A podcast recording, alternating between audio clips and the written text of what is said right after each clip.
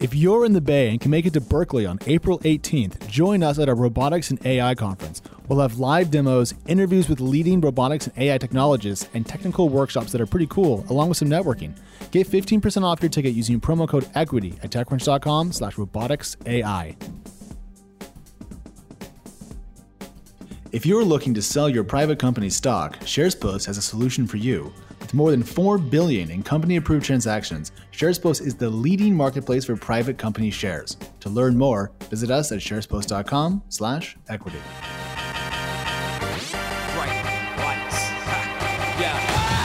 Hello, and welcome back to Equity. I'm TechCrunch's Kate Clark, and I'm joined today by Crunchbase News' Alex Wilhelm. Hey, guys. It's been a very busy week here on Equity. We've actually done three shows for the first time ever. Why is that, Alex? Uh, well, I, news. I mean, Slack Slack told us they're going to go public, and that was kind of a drop the hammer, quick run to the mic moment.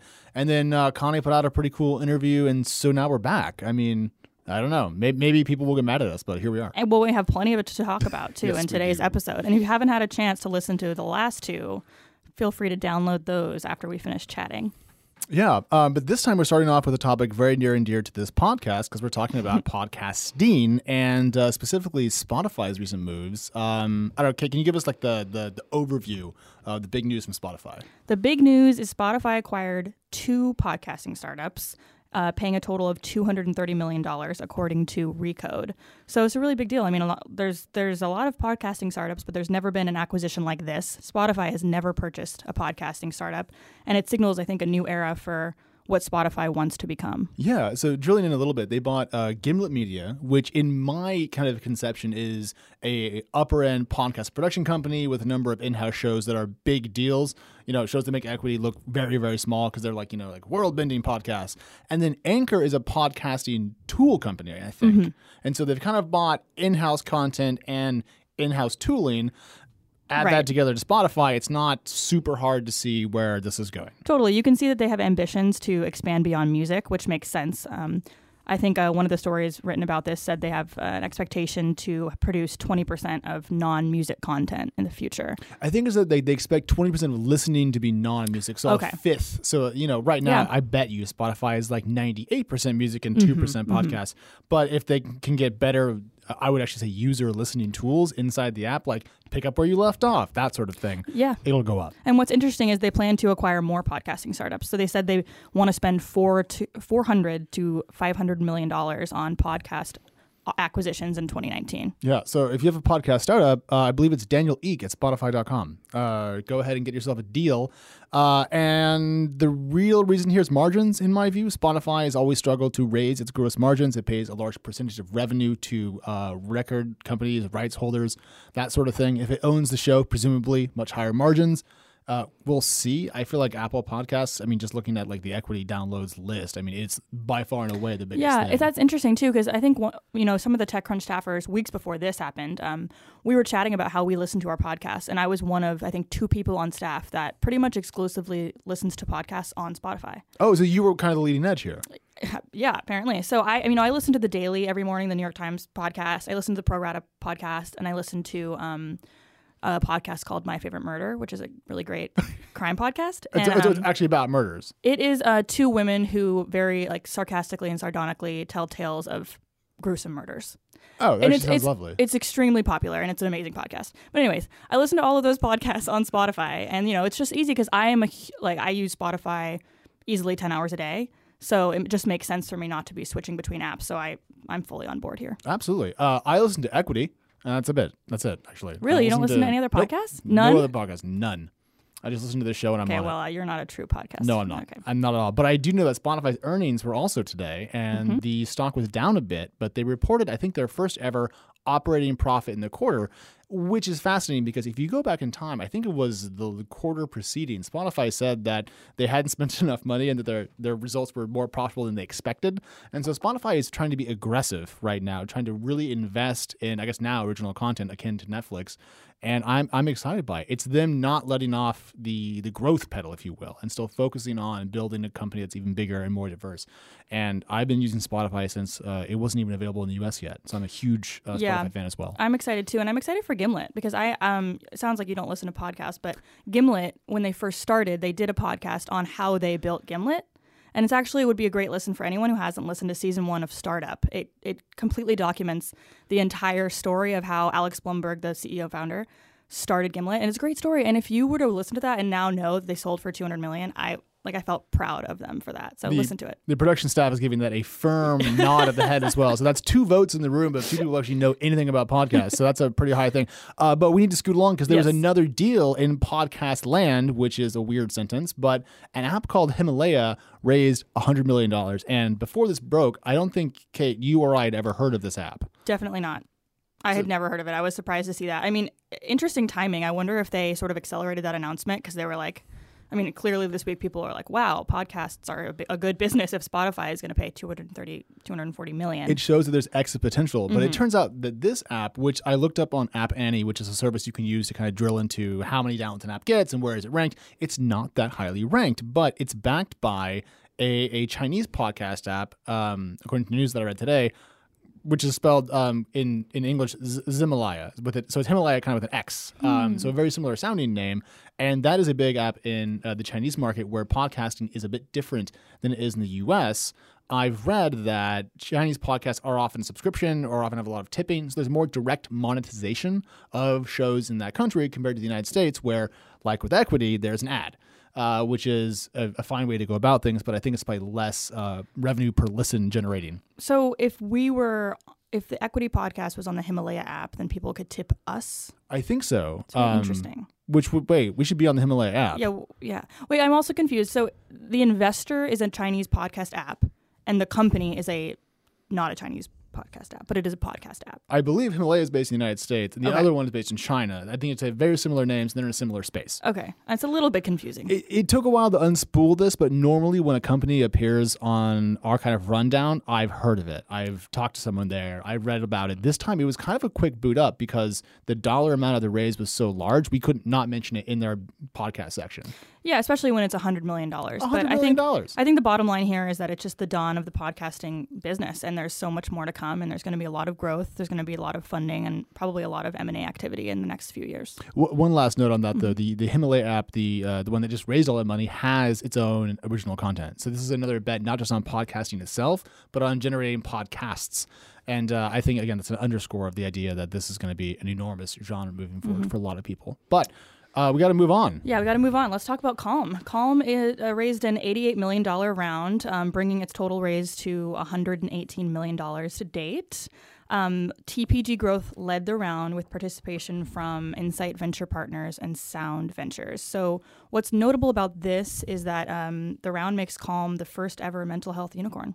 That's really impressive. And for people who don't know, what is a unicorn? A unicorn is a high-growth company that's valued at at least one billion dollars. Do you think there's anybody listening to this podcast that doesn't know what a unicorn is? Well, sometimes I worry that people are going to download the show and be like, what's this? And then they're going to be like, why is it written in code? No, you're so, right. Actually, my dad listens to it and he wouldn't know. Right. So that there for, for Kate's dad, there you go. Um, we were thinking about if the first mental health unicorn claim is correct, and we couldn't think of another company in the space that had a, a correct amount of funding to reach that that mark. So this appears to be the first one. And I think it goes to show how the meditation and mental health space has matured. Apps like Headspace and Calm have picked up a lot of traction. They put up big revenue numbers.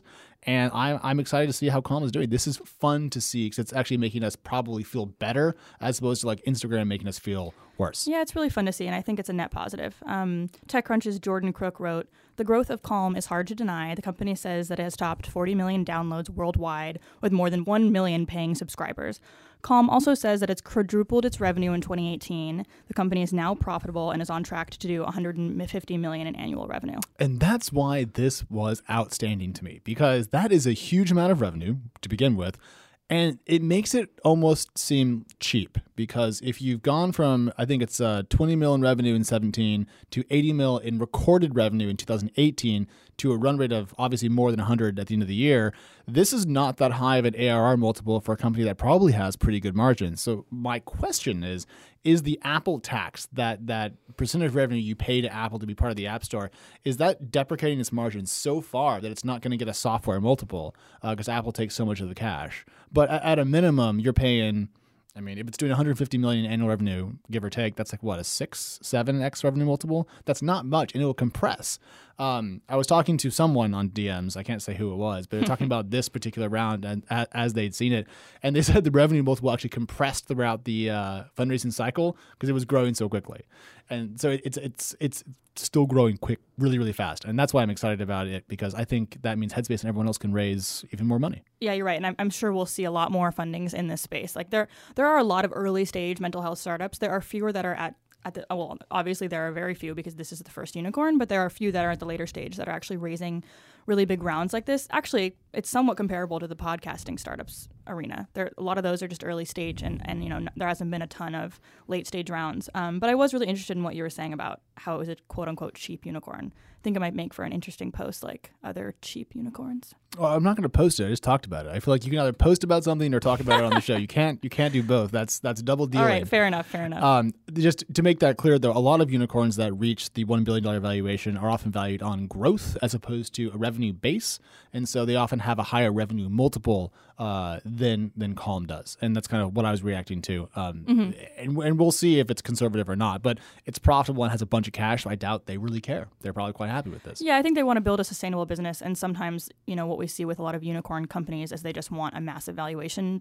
They don't care if they deserve it. They don't care if they can ever really return that cash. This may be a company that is just not super hyped about uh, Silicon Valley's inflated valuations. One of the rare no B S unicorns. Yeah. Yeah. Hey everyone, don't forget this episode is brought to you by SharesPost. Um, speaking of, of, of rare beasts, Reddit is raising again. Um mm-hmm. I don't know why, but they are, and it's a lot of money, yeah, too. Yeah, I'm curious to see what they do with this money. So according to Josh Constein, um, Reddit is raising between one hundred fifty million dollars and three hundred million dollars at a three billion dollars valuation, um, a two point seven billion dollars pre-money valuation. Uh, they last raised in July twenty seventeen, and that was their unicorn round, which valued them at one point eight billion dollars. Um, Reddit currently has three hundred thirty million monthly active users, Um, and one hundred fifty thousand subreddits. Do you want to explain what subreddits are? Yeah, so Reddit is a big community site, for lack of a better term, and you can kind of build your own Reddit on Reddit. It's called the subreddit, and you can focus on whatever you want. Uh, for example, I'm a fan of the progressive metal uh, subgenre, which is a pretty niche thing or niche, and there's an amazingly active progressive metal subreddit that just has people who care about that very small thing. Um, there's rude subreddits, there's weird subreddits, there's, you know, very P G subreddits, there's non-P G subreddits. It's an enormous look at human interest, and uh, a lot of them are less salubrious than others, and so Reddit has a reputation for being a relatively toxic place. There are definitely very toxic portions of Reddit. Um, there are also nice places if you go looking for them, but uh, certainly its staying power cannot be underestimated. Yeah, Reddit has definitely gone through a lot of, well, its fair share of scandals. Um, I, I seems like in the last year or so, things have been relatively good, at least when it comes to management, because I don't know if you've read um, Ellen Powell's book, Reset. I have not. It's on my required list. Reading. You should read it. It has okay. a great, has a lot of great. Um, you know, she tells the story of when she was C E O of Reddit and how absolutely terrible it was. So that's uh, definitely kind of changed my personal opinion on Reddit. I think that's very fair. Mm-hmm. Uh, but the company, um, in a business sense, crossed the one hundred million dollars line in twenty eighteen, according to C N B C. So we know at a minimum it's operating at scale. And uh, the only other thing I can kind of throw into the ring about the Reddit round is that they recently rolled out um, what we'll call increased monetization from users. For a long time, you could give out what's called Reddit Gold, which is like um, kind of like a, a pat on the back to a different Reddit user. It displays a little tag on your name, and it's like, woo, you got... You know, you did good. And so Reddit would get some revenue from that.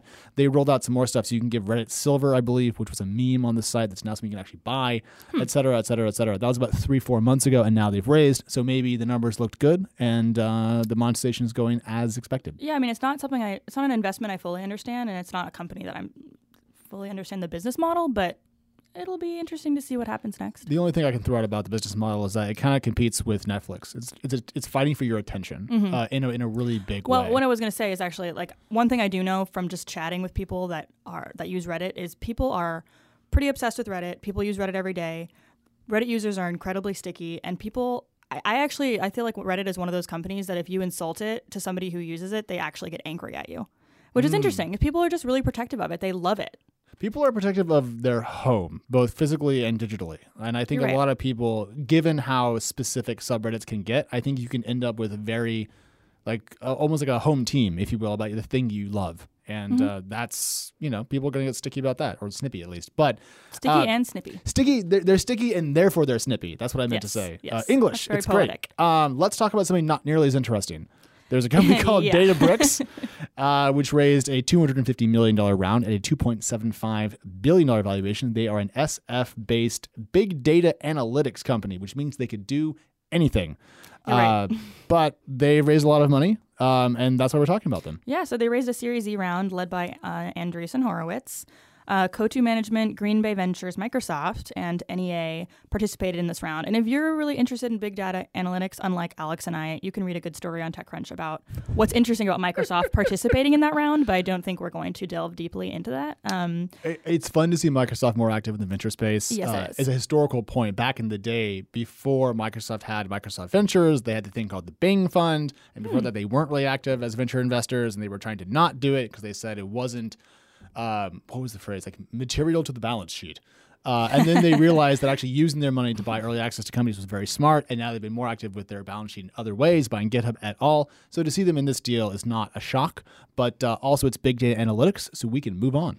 Yep. Sounds good to me. So uh, next on our list is um, Lime's three hundred ten million dollars funding round at a two point four billion dollars valuation. Um, this, I mean, we could talk about this. We talk about this every week, but let's just say, you know, it did close. We're excited that it closed. Um, uh, the investors were Bain Capital, Andreessen Horowitz, once again, Fidelity, G V, and I V P. Wait, is that in Insight Venture Partners or that, the, other, the other I V P? Th- ooh. There's, so for people who I, don't know, there's two. Yeah. Institutional Venture Partners and Insight Venture Partners. Right. And I can never. This is, um... I'm pretty sure this is Insight Venture Partners. So it's the smaller one because Institutional Venture Partners does the really late stage stuff and Insight does more like middle late stage, if I recall. So it, if you don't know the problem we're having, it's that venture capital firms have very bad names and they're named after like trees and hedges and it's it's really ridiculous. Oh, yeah. One time I counted how many had the word creek in it and it was like thirty. Yeah. Private equity firms, though. Private actually. equity firms are actually venture capital firms, but even more boring. Right, exactly. Like Acorn they, Trust. And I mean... It, They have bad names and startups have bad names, and that's something I could talk about for a long time because it frustrates me. Um, I V P, it's uh, it just even their website just says I V P. Guys, do better. Get a, get a name we can actually remember. It's going to help because there are so many venture capital firms now. It's ludicrous. Yeah. It's actually pretty frustrating. Um, the thing that matters here is that they had an up valuation in the round. When they picked up the three hundred ten, they're now worth two point four billion dollars, which we'll actually have to say is higher than we thought they were going to be. The rumor on the street was that it was going to be a two billion dollars valuation. They did a bit better than that. It is slightly higher, yeah. And um, to me, this shows that the bullish sentiment of twenty eighteen is bleeding a bit into twenty nineteen. There was concern as Q four came to a close, especially as the Chinese venture capital market slowed, that maybe we would see a, a pullback in Q one that might kind of break the back of sentiment. But if Lime can still raise three ten in the middle of winter when their numbers are not going to be as good as they were when it was warm outside. When it was warm, yeah. Seasonal business, literally. Yeah, but the thing is, though, Lime... As we've discussed before, they do have a, they have more than scooters. So, you know, yes, scooters are v- very much, it's a very seasonal business, but I think um, elect- electric bikes are slightly better, but also they have the Lime Pods, which I think we've talked about like three times. Those are the car things. Yeah. So they have those, you know, and I think they're growing. I think they have a lot of, I'm guessing they're going to expand that quite a bit. So, you know. Right. Eh. Um, but there's a bit of uh, scooterish news that we were going to touch on, which is that it turns out if you scoot into a wall, it hurts. Yeah. So this is, well, this isn't funny out. So consumer. Sorry, I started off really on the wrong foot. That's yeah. my fault. So C- Consumer Reports did an investigation. Um, they called a bunch of hospitals and police departments in forty-seven cities where Lime and either Lime or Bird operates, and they found that um, there have been one thousand five hundred forty-five injuries that were a direct result of you know scooter riding, whether that be irresponsible scooter riding or, or responsible scooter riding.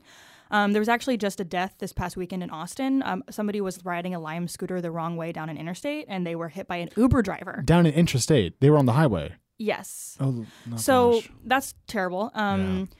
I actually shared this. I wrote this, you know, this story for TechCrunch, and I, I shared it on Twitter. And one of the first people to respond is a friend of mine from PitchBook. Um, he said that he got in an accident on a scooter and tore his A C L. And he's now been like on crutches for months. If you tear your A C L, it's a long recovery. Yeah. It's a long road back. Well, so give, this is very give him real. A shout out though. Who, who from Pittsburgh was it? It was Mikey Tom. Oh, it's Mikey. He's yeah. now at A W S. Exactly. Wait, yes. Mikey tore his A C L? Mikey tore his A C L. We'll talk about that after the I show. I actually but... think he might have been too like in Austin when he did it. So maybe there's... I know he oh. was on a trip because he shared about it on Instagram and I was, was uh, following the updates. Oh, and just follow Mikey Tom on Twitter. He's fantastic. Um, this brings us though to uh, the recent event that you attended. Yes. Because I think it was Bird C E O, Mister Travis Vanderzanden, was there talking about this and other scooter topics. Yeah. Uh, so Travis touched on pretty much everything that we've all been talking about when it comes to scooters. Safe, safety, seasonality, unit economics, um, copycats, just, you know, all these businesses just like coming out of the woodwork, focusing on scooters. Um, and as far as safety, you know, he said, and he seemed very genuine. He said that he has a young daughter and like thinking about kids riding scooters keeps him up at night. And they've worked really hard to try to make sure that kids are not riding, that people are not riding at night. Um, they did that with, uh, they require you have a driver's license to sign up. And they, he said that they um, they don't allow people to ride the scooters after nine p.m., which I actually didn't know. We don't have birds here, the bird scooters, so it's tougher to really know how that works. So it was kind of nice to hear him, you know, sound like he really is thinking about all these things. And when it comes to seasonality, he said that when he started the business, it wasn't something he really thought of. And then he quickly realized, like, yikes. Like the cold months, they kind of get screwed. But he said even in uh, in Bird's worst month, they still perform a lot better than a lot of companies. So and it was I, interesting. The number was they still had a one hundred million dollars annual run yes. rate during these lesser months. So we know Bird's revenue is going to be well north of one hundred for a full calendar year period. Exactly. Right. Yeah. Well, so, I, the thing that really caught my eye in your piece on that mm-hmm. was the discussion of unit economics and focus. Because I, if I, I'm going to paraphrase here, and then please correct me, but yeah. he said essentially that at the beginning, they were like, oh gosh, this is a huge growth market. Let's buy tons of scooters, get them out there.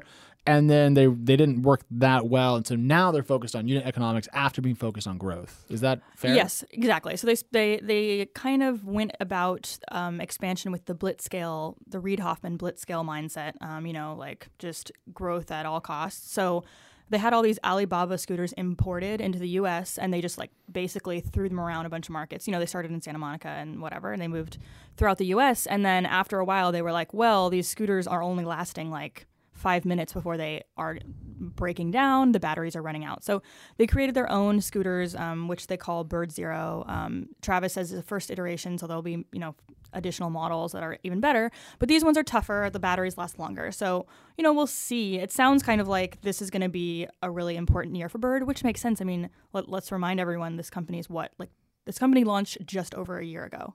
I think it's like eighteen months old total yes. or something crazy. It's like crazy. That. So yeah. they we, we should probably cut them a little bit of slack. They they have a lot of room to grow. At the same time, they have raised a lot of capital, so they have a lot of responsibility. Yeah, I mean, they also have a lot of humans on their devices, so the responsibility level is incredibly high because yes. you're taking care of us, mm-hmm. and you know, health is a yeah, big deal. Yeah, the thing that's rough, though, with this, and I've been thinking about it a lot, it's like, how do you make scooter riders wear a helmet? How many times have you ridden a Lime, Bird, or equivalent? I've ridden a Lime maybe three times, a Lime scooter like three times. Yeah. Uh, probably six for me on both, mm-hmm. and I've worn a helmet zero percent of the time. I've never rode a, rode a helmet. So that's nine rides between us, and that's zero. And our production team, Mister Gates, has given us another fat zero. So right. that's no helmets for all of our rides. Exactly. Thankfully, we're all here. Um, I know. I mean, we're definitely aware of the fact that it is dangerous, but I, so that's that's the thing. It's like, yes, I do. I hold these companies accountable. They need to educate their riders about safety and the importance of wearing a helmet and not riding your scooter at night and not riding it down a highway the wrong way. But like, it's ultimately I, like know, consumers too who need to think about these things. The flip side of that is I've ridden bikes very unsafely in Austin as well. So I, yeah. I, I, I'm very cognizant of the fact this is dangerous, but also people get hit on all sorts of things. So it's not right. a scooter no, no, only no. problem. Cars are extremely dangerous too. Wear a seatbelt. Yeah. That that um, should be the theme of equity, is that you should wear a seatbelt. Um, but you heard this interview down at the Upfront Summit, which from the Twitter photos that I saw involved a hot air balloon and other accoutrement of what appeared to be a real-life Silicon Valley episode. What yes. what was going on? Where, where was this? So this this was my first time attending the Upfront Summit, which is hosted by Upfront Ventures and um, pretty much like the premier L A-based venture capital firm. Um, it is in Malibu. I don't know if it's there every year, but it's definitely in L A every year. And it brings together the top V Cs, um, select founders, um, select top celebrity founders. And I, Cameron Diaz was there, and I don't know why. Natalie Portman was there, and I don't know why. Um, and also, uh, it brings together leading politicians. Stacey Abrams gave an amazing talk. She just gave the State of the Union response uh, last night. No, two nights ago, sorry. Yeah, she was great. It was it was amazing to see her. And yeah, I mean, it, it was a it was a stellar lineup of speakers, but also strange. Like um, they brought in someone from Guns N' Roses, and he gave an entire talk on how forming a rock band is just like being an entrepreneur. So was it Slash or no, it Axel? Was, I don't remember. Those are the two people in that band I can name. But I stood next um, to him for a while, and he seemed like a very nice guy, but I'm not a Guns N' Roses fan. Although they're from Seattle, and I am also from Seattle, so that's cool. What we'll talk about the, the musical problems later, but um, this was an over-the-top tech affair with lots yes. of money sloshing around, and almost every it, it, it's looked like almost ridiculous level of production right, for yes. what was effectively some panels. Yeah, I mean it was like Disrupt on steroids. So the, Disrupt is already a big deal. Yeah, so it was um, like you mentioned, there was a hot air balloon, there were chandeliers in the trees. The whole thing was on a, an incredibly high-end ranch. There was, um, you know, like endless fancy snacks. Um, they brought uh, a Ferris wheel in. There's a Ferris wheel, too. Yes. They had a carnival at the end where There's... you could eat at food trucks and, like, play carnival games. Um, they had a choir sing Africa by Toto. I, I saw that. That yeah. was actually sounded pretty good. Um, they had paid actors who were um, dressed as campers, and you could talk to them, and they were, like, pretending to be campers. So they paid people to pretend to be what they weren't. Okay. Yeah. All right. Well, I, I will say this. Rem- I'm sure this is not the case. This is a really unfair example. Please don't email me mean comments. But uh, remember Rothenberg Ventures, that V C firm that had all the fraud and then yes. they, it was a huge catastrophe? They would do this really fun thing. They would rent out the giant stadium and then they would have like Rothenberg Day and you could go to the stadium and like hang out. So I went to this once and I got to like swing a bat behind home plate, which was great. Turns out I'm terrible at baseball. But it was an enormous boondoggle for like branding or something. Yeah. And so I'm curious, this must have cost millions of dollars to put on. Right. Why? Well, yeah, the thing is, that's strange. Um, and I don't have, I heard this from an attendee, so I don't know if it's true, but um, the whole thing is free except for V Cs pay seventeen hundred dollars. How many V Cs were there? I don't think they I mean, had a, I don't know. Yeah. I, I, I don't know how, they, I mean, you know, it's a V C firm. They clearly have money, but I don't know how they pay for it. I do think it's incredibly valuable for the L A ecosystem. That's All, really fair. The L A investors that I met were like, this event is huge for us because it brings people from Silicon Valley to L A. And I, so I, you know, it's worth it. And it really is extremely well done. And it's one of the only, I think, conferences that, uh, you know, where the attendees rival who's on stage. Like it's it's everywhere you look is somebody who you want to talk to. So a bit like Code or like the actual real TED conference. Like the, right. Okay. Well, in, in that case, I retract at least fifty percent of my complaints because that makes a lot of sense. Maybe a hot air balloon or a Ferris I mean, wheel. I don't know. Maybe not both. I don't know that we they need that level of um, extravagance like the chandeliers and the trees. I don't know if that's necessary, but... Well, look, uh, if the market keeps, keeps going up, they will look brilliant. If the market crashes, they will look hilarious. Um, and that will be the determining factor for kind of the whole year, I feel. The Lime investment's the same way. I mean, a lot of the stuff we're hearing now is based on a lot of optimism. And that's the surprising theme uh, thus far in Q one twenty nineteen. All right, well, anyways, on that note, we yeah. should wrap it up. Cool. Cool. All right, well, we'll see you guys uh, in seven days. See ya. Stay cool. All right, everybody, thank you for listening, and a big thank you to our producer, Christopher Gates, our executive producer, Henry Pickovett, and we will see you all right here next week.